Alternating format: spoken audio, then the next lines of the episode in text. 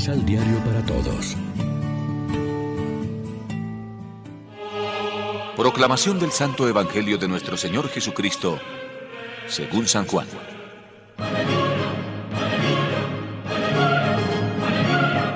Jesús clamó con voz fuerte. El que cree en mí, en realidad no cree en mí, sino en aquel que me ha enviado. El que me ve, ve al que me envía. Yo he venido al mundo como luz para que todo el que crea en mí no permanezca en tinieblas. Al que escucha mi palabra pero no la obedece, no seré yo quien lo condene, porque yo no he venido a condenar al mundo, sino a salvarlo. El que me desprecia y no hace caso de mi palabra, tiene quien lo juzgue y condene. Será mi propia palabra. Ella lo juzgará el último día. Porque yo no hablo por mi propia cuenta.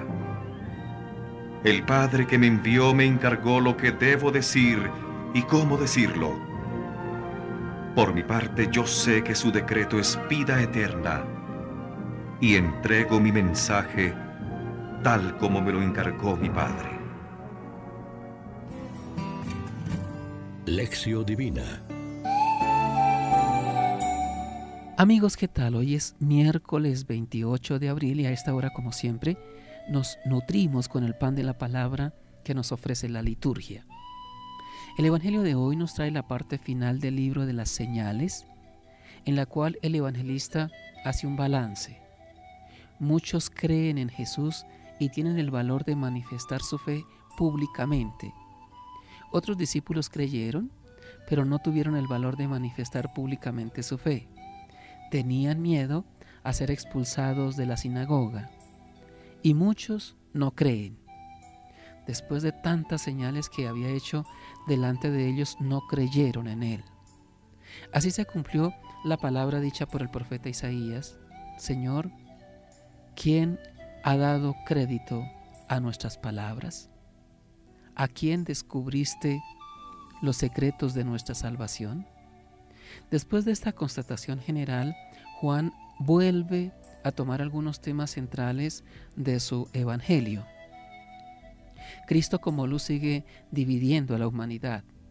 También ahora hay quien prefiere la oscuridad o la penumbra. Y es que la luz siempre compromete porque pone en evidencia lo que hay, tanto si se es bueno como defectuoso. Nosotros, seguidores de Jesús, aceptamos plenamente en nuestra vida su luz, que nos viene, por ejemplo, a través de su palabra que escuchamos tantas veces.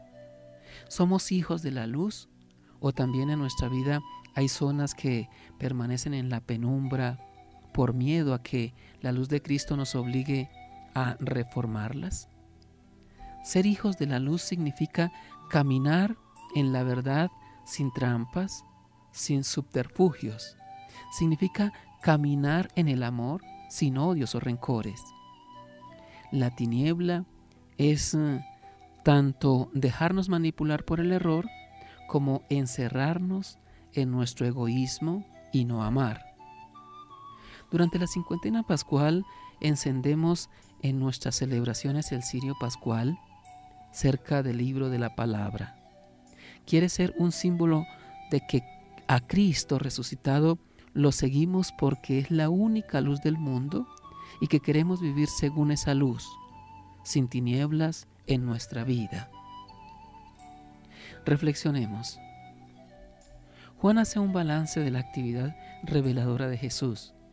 Si hiciéramos un balance de nuestra vida, ¿qué aspectos positivos encontraríamos? Oremos juntos. Señor, tú que eres la vida de los fieles, la gloria de los humildes y la felicidad de los santos, escucha nuestras súplicas y sacia con la abundancia de tus dones a los que tienen sed de tus promesas. Amén. María, Reina de los Apóstoles, ruega por nosotros.